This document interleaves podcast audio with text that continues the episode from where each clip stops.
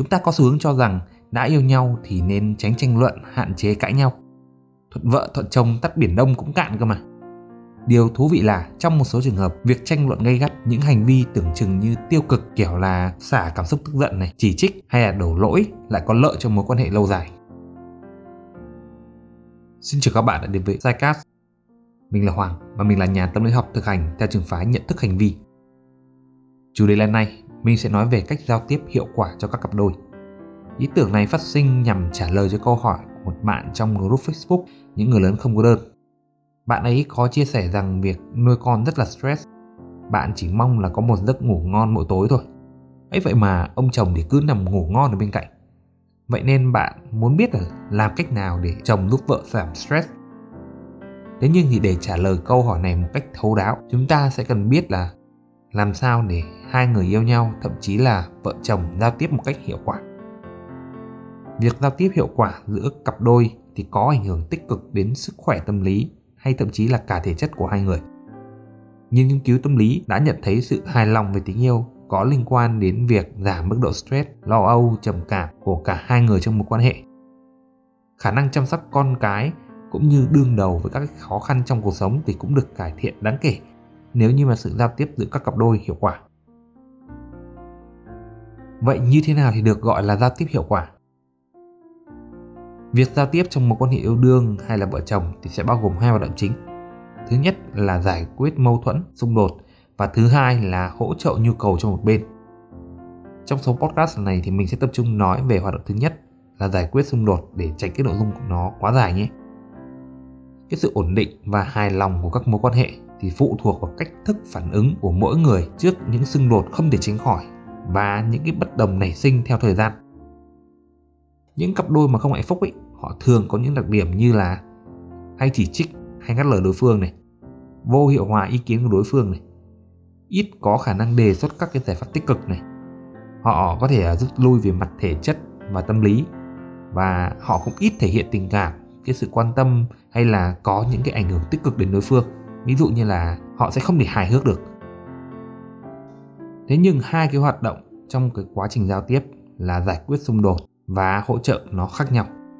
Xung đột trong tình yêu là sự đấu tranh khi xuất hiện sự khác biệt về suy nghĩ, quan điểm, lợi ích, động cơ, hay đôi khi là cảm xúc nữa, giữa hai bên trong mối quan hệ. Như trường hợp mà người bạn trong group cộng đồng những người lớn không cô đơn đã chia sẻ, chúng ta sẽ nhìn nhận đây là trường hợp xung đột giữa hai người, chứ không chỉ đơn thuần là việc người chồng sẽ cần phải giúp đỡ người vợ sự khác biệt về mặt lợi ích ở đây là người chồng thì sẽ được ngủ hoặc là ngủ nhiều hơn so với người vợ phải thức để dỗ con khi khóc đêm. Ảnh hưởng với sức khỏe thể chất lẫn tinh thần theo cái hướng tiêu cực là lớn hơn ở người vợ, vì cô ấy phải thức nhiều hơn.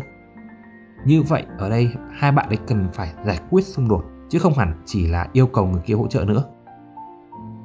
Còn trường hợp mà hỗ trợ cái nhu cầu của một bên ấy, tức là vấn đề phát sinh chỉ nằm ở một người thôi nằm ngoài cái mối quan hệ tình yêu này nằm ngoài mối quan hệ vợ chồng này.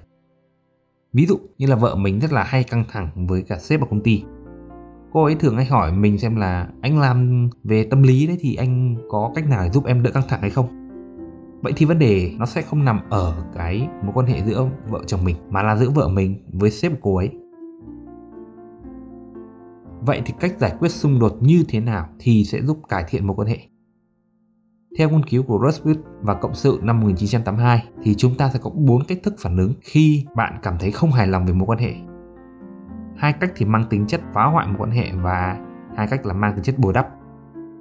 Đầu tiên là cách trốn chạy, tức là cách thức phá hoại mối quan hệ một cách chủ động thì bao gồm các hành vi như là chấm dứt hoặc là đe dọa chấm dứt mối quan hệ, lạm dụng, chỉ trích hoặc xúc phạm đối phương.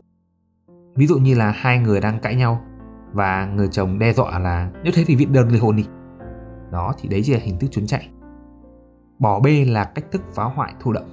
Thì bao gồm những hành vi như là phớt lờ này, né tránh trao đổi bất cứ điều gì này, dành ít thời gian hơn cho đối phương hoặc chỉ trích những vấn đề không liên quan đến cuộc nói chuyện.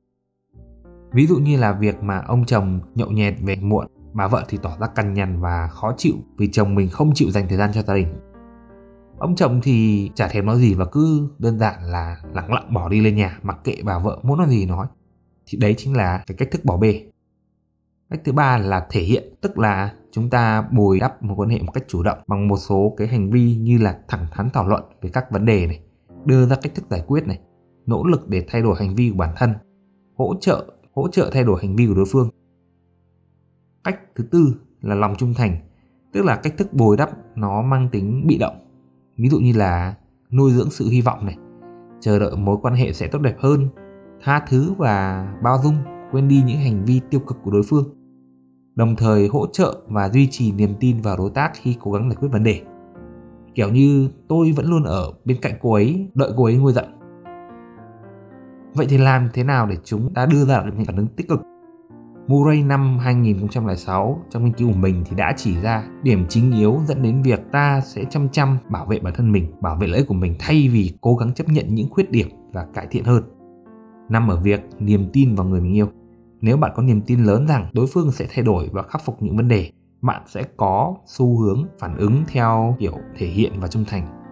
Tức là cũng sẽ thay đổi và khắc phục vấn đề cùng với người mình yêu. Ngược lại, nếu bạn không đủ tin tưởng bạn sẽ có xu hướng trốn chạy hay bỏ bê mối quan hệ để bảo vệ lấy bản thân mình. Niềm tin vào người mình yêu thì lại chịu ảnh hưởng bởi lòng tự trọng. Lòng tự trọng ở đây tức là ý thức chủ quan của bạn về ý nghĩa hoặc là giá trị của bản thân. Nó mô tả mức độ tự tin của bạn vào khả năng và phẩm chất của mình. Tức là khi bạn càng tự tin vào bản thân, bạn sẽ càng tin tưởng người mình yêu hơn dẫn đến việc bạn sẽ dễ dàng chấp nhận những khuyết điểm và cải thiện bản thân để khắc phục những cái vấn đề còn tồn tại trong mối quan hệ.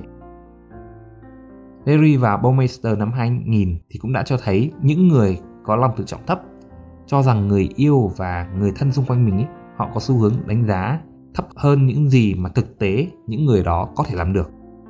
Điều này thì dẫn đến những người có lòng tự trọng thấp phản ứng tiêu cực hơn với những lời phán xét, chỉ trích của đối phương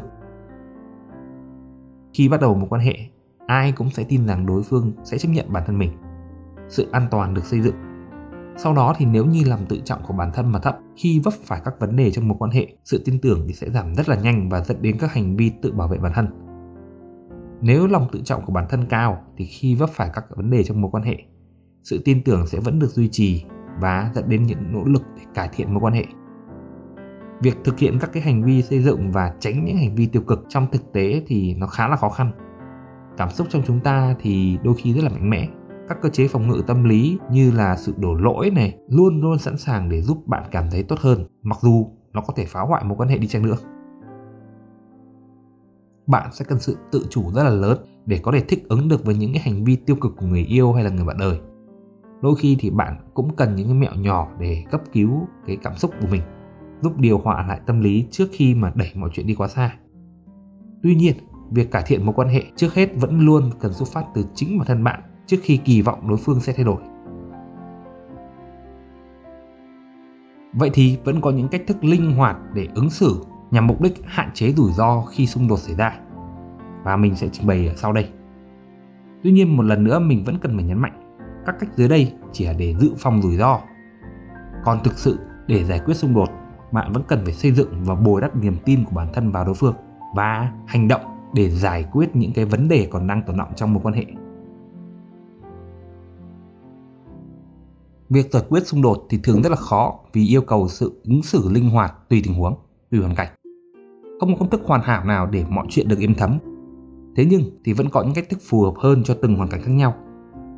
Có hai phong cách giao tiếp để hạn chế rủi ro khi mâu thuẫn xảy ra một là thẳng thắn, nhìn nhận vào vấn đề và tập trung tìm ra phương hướng giải quyết ngay lập tức. Mặc dù lúc này có thể cả hai có năng rất là bực bội. Hai là cái phương pháp điều hòa cảm xúc, tránh tranh luận lúc đang nóng giận. Và để đến khi là bình tĩnh thì mới nói chuyện. Sao hai cái phong cách này nghe ngược nhau vậy? Ta nên áp dụng phong cách nào cho bản thân mình đây? Thì câu trả lời là chúng ta cần linh hoạt áp dụng cả hai. Chúng ta có xu hướng cho rằng đã yêu nhau thì nên tránh tranh luận và hạn chế cãi nhau. Tư duy này thì mang tính phổ biến và có mặt ở nhiều cộng đồng người, kể cả Tây lẫn ta và nhiều thế hệ. Thuận vợ thuận chồng thì tắt biển đông cũng cạn mà. Điều thú vị là trong một số trường hợp, việc tranh luận gay gắt những hành vi tưởng chừng tiêu cực như là xả cảm xúc tức giận này, chỉ trích hay đổ lỗi lại có lợi cho mối quan hệ lâu dài. Với những cặp đôi mà đang phải đối đầu với các vấn đề nghiêm trọng Việc sử dụng phong cách giao tiếp có phần cứng rắn, thẳng thắn là điều cần thiết. cái sự tức giận một cách văn minh có thể truyền đạt cho đối phương biết rằng là gì? Điều mà tôi nói đang rất là quan trọng đối với tôi. Và vì vậy hãy lắng nghe cái lời tôi nói đi. Hãy thay đổi hành động của mình đi. Cố gắng kiểm soát cảm xúc thì có thể làm giảm nhiệt căng thẳng đấy trong một thời gian ngắn nhưng lại không thực sự tập trung vào giải quyết vấn đề.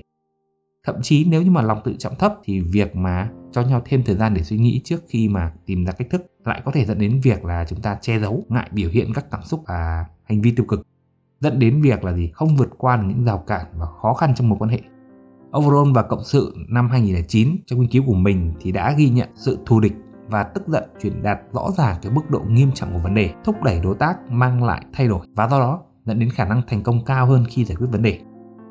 Sự đòi hỏi và xúc phạm đối phương có thể tạo ra sự thay đổi đối phương theo thời gian.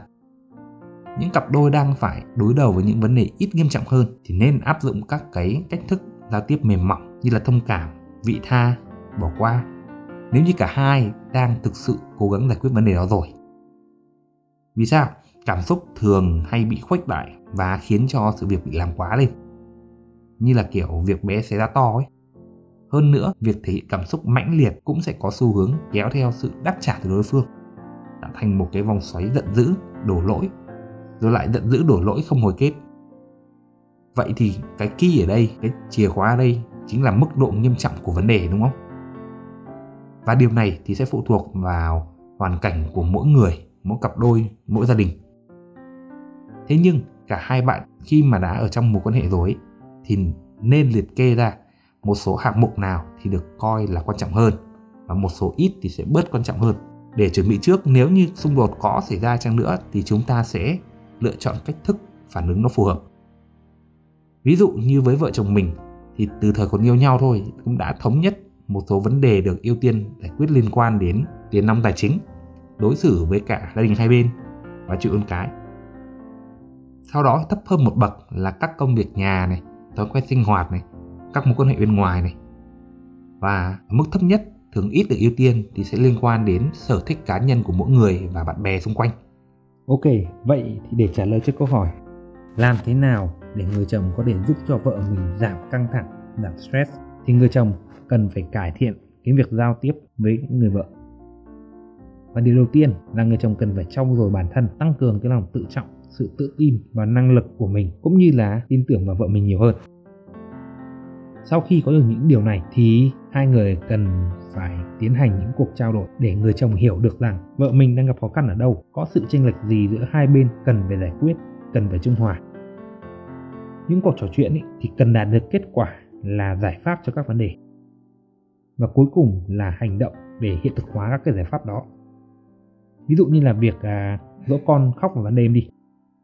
Anh chồng thì sẽ cần có cái sự tự tin rằng bản thân mình cũng có khả năng chăm con như vợ vậy điều này thì bao gồm cả là sức khỏe để có thể thức đêm này, kỹ năng hay kiến thức để chăm con này, thay biển cho con này, hay là làm bất cứ điều gì đó, cũng như là thông tin về các thói quen của con này. Anh chồng cũng phải tin rằng cái việc chăm con thực sự khiến cho vợ anh bị căng thẳng mệt mỏi. Thì sau khi mà nói chuyện và trao đổi với vợ, anh ấy sẽ đưa ra cái giải pháp và cùng thực hiện với vợ để hiện thực hóa giải pháp đó. Nếu như giải pháp đưa ra ấy mà vẫn chưa giải quyết được hết vấn đề ta sẽ lại tiếp tục trao đổi đề xuất cải tiến mới và lại tiến hành vậy thì tổng kết lại ta tiếp hiệu quả giữa các cặp đôi để giải quyết đốt ráo các vấn đề giữa hai người thì có ảnh hưởng tích cực đến sức khỏe tâm lý và thậm chí là thể chất. Việc này làm tăng sự hài lòng về tình yêu, từ đó giảm mức độ stress, lo âu, trầm cảm của cả hai người trong mối quan hệ.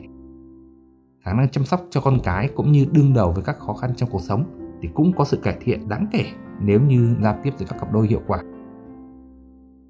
Một trong hai hoạt động quan trọng của việc giao tiếp hiệu quả đó là giải quyết xung đột lành mạnh.